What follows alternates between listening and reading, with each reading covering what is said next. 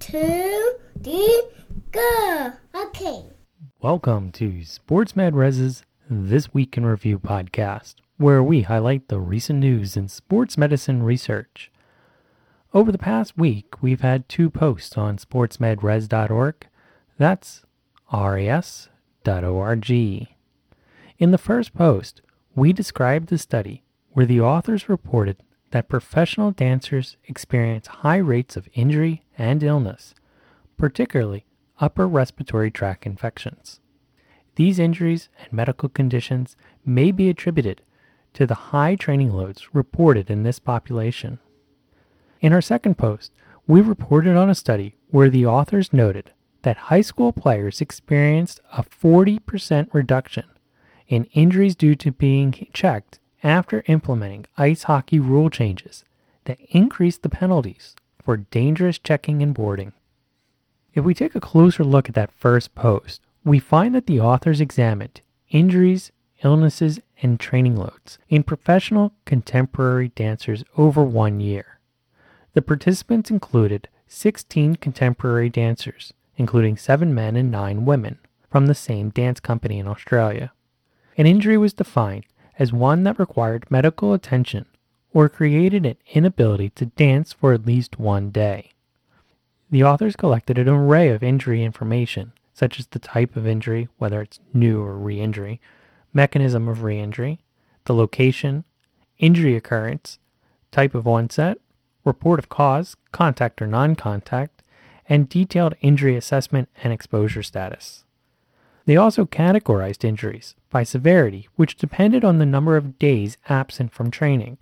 So, for example, minor injuries required somebody to miss 1 to 7 days, while moderate injuries involved somebody who missed 8 to 28 days, and a severe injury was someone who missed more than 28 days.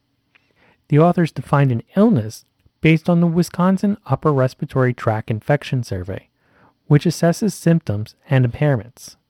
Finally, the authors classified a person's training load by session types, such as rehearsal or performance, and based on the rate of perceived exertion during a session of training. Overall, the 16 dancers experienced 79 injuries, and most of these injuries resulted in minimal time loss. Everyone had at least two injuries that required medical attention. Most of the injuries occurred at the knee, upper leg, or torso. The most common types of injuries were ligament jo- or joint injury or muscle tendon injuries.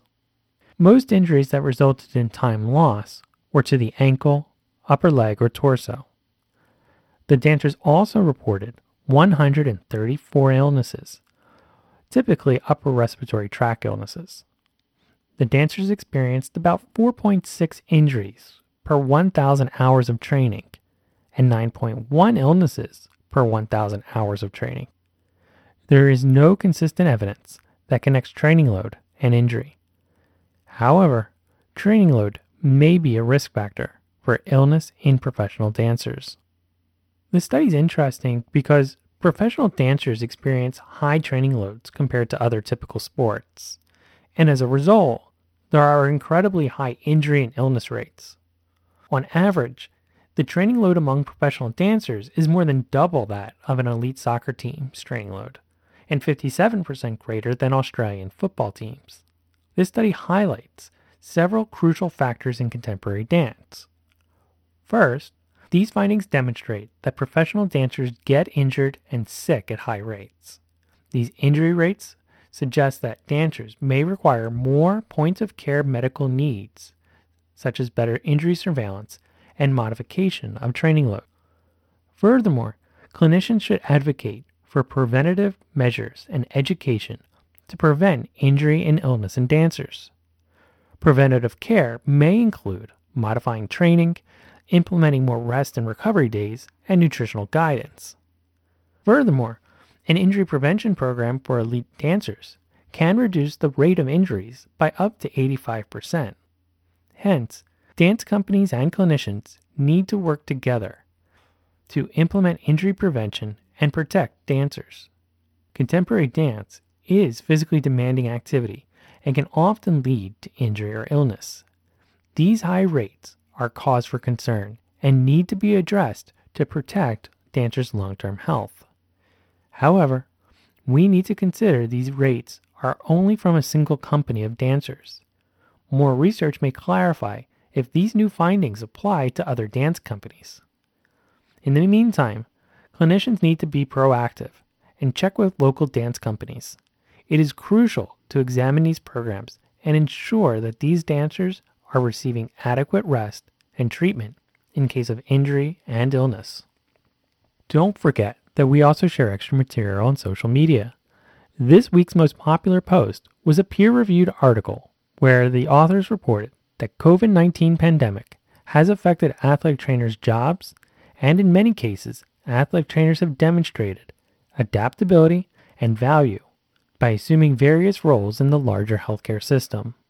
And if you're an athletic trainer who's looking for evidence based practice CEUs, then please check out our six online evidence based practice courses available through the Human Kinetics website.